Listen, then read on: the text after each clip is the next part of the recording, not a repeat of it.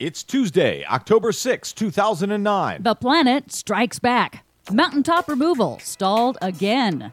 Apple takes another bite out of the Chamber of Commerce. Plus, where there's a will, there's a denial. All of that and more straight ahead. Prepare for six minutes of green news and snarky comment. The, the cap and tax bill. Cap and tax. Cap and tax. Cap and trade tax bill. The tax and trade, cap and trade scheme. By the way, that's cap and tax. The crap and trade bill. Oh, Republicans, is there no policy issue you can't turn into a fifth grade name calling contest? I'm Brad Friedman of BradBlog.com. And I'm Desi Doyen. And this is your Green News Report. I'm gonna soak up the sun.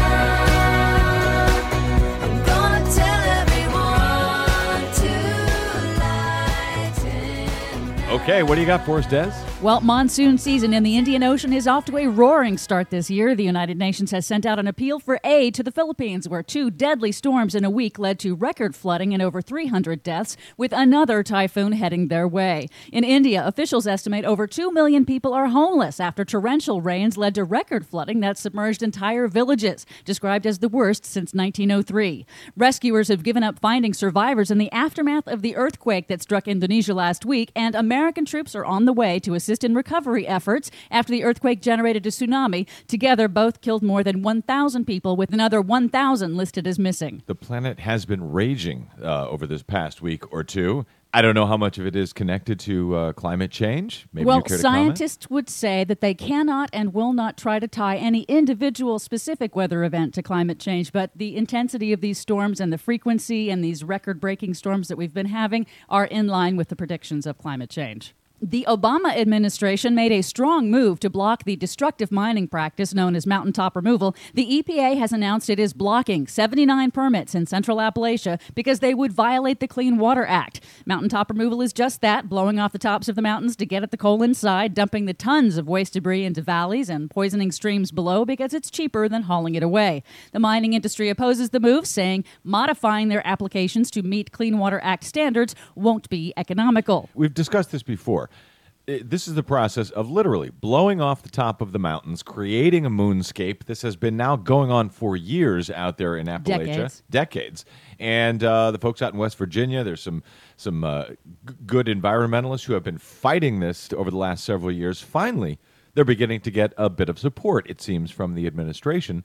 That's good news if it holds. I guess we have to we have to see. The city of San Francisco is poised to become the first in the nation to recycle food scraps. In less than three weeks, all San Francisco residents, even in apartment buildings, will participate in a mandatory program to separate out not just their paper and plastic, but also food waste. Mmm, the idea delicious. is to the idea is to divert food waste from landfills and instead take it to a facility where it will be turned into rich compost and then sold to farmers, which in turn will reduce the farmers' need to use petroleum-based fertilizers to grow their crops. Sounds like a fine idea to me. Way to go, San Francisco.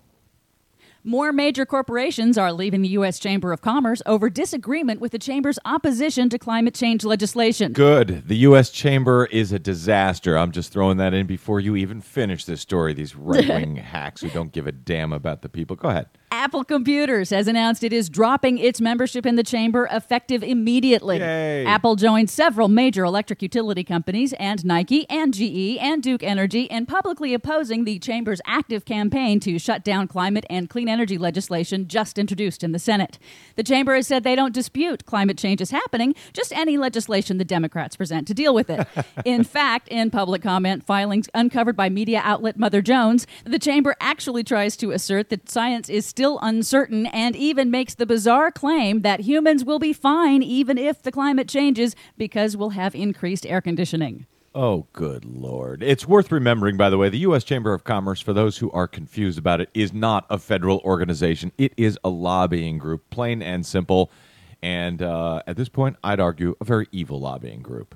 The chamber is getting an assist from climate change denier George Will, columnist of the Washington Post. Now that the Senate has taken up climate and clean energy legislation, George Will strikes again with another scientifically illiterate column claiming that the world is now in a cooling period, a common misconception promoted by climate change deniers because of the rise in global temperatures that has leveled off recently. But he neglects to note that the last 10 years remain the hottest years on record. So, George Will pulls out 10 years of data out of several hundred thousand years, which show the unmistakable warming trend. And it's sort of like looking at one day on the stock market and calling it a trend. Does he not read his own newspaper that has long been reporting on the effects of climate change? Apparently not.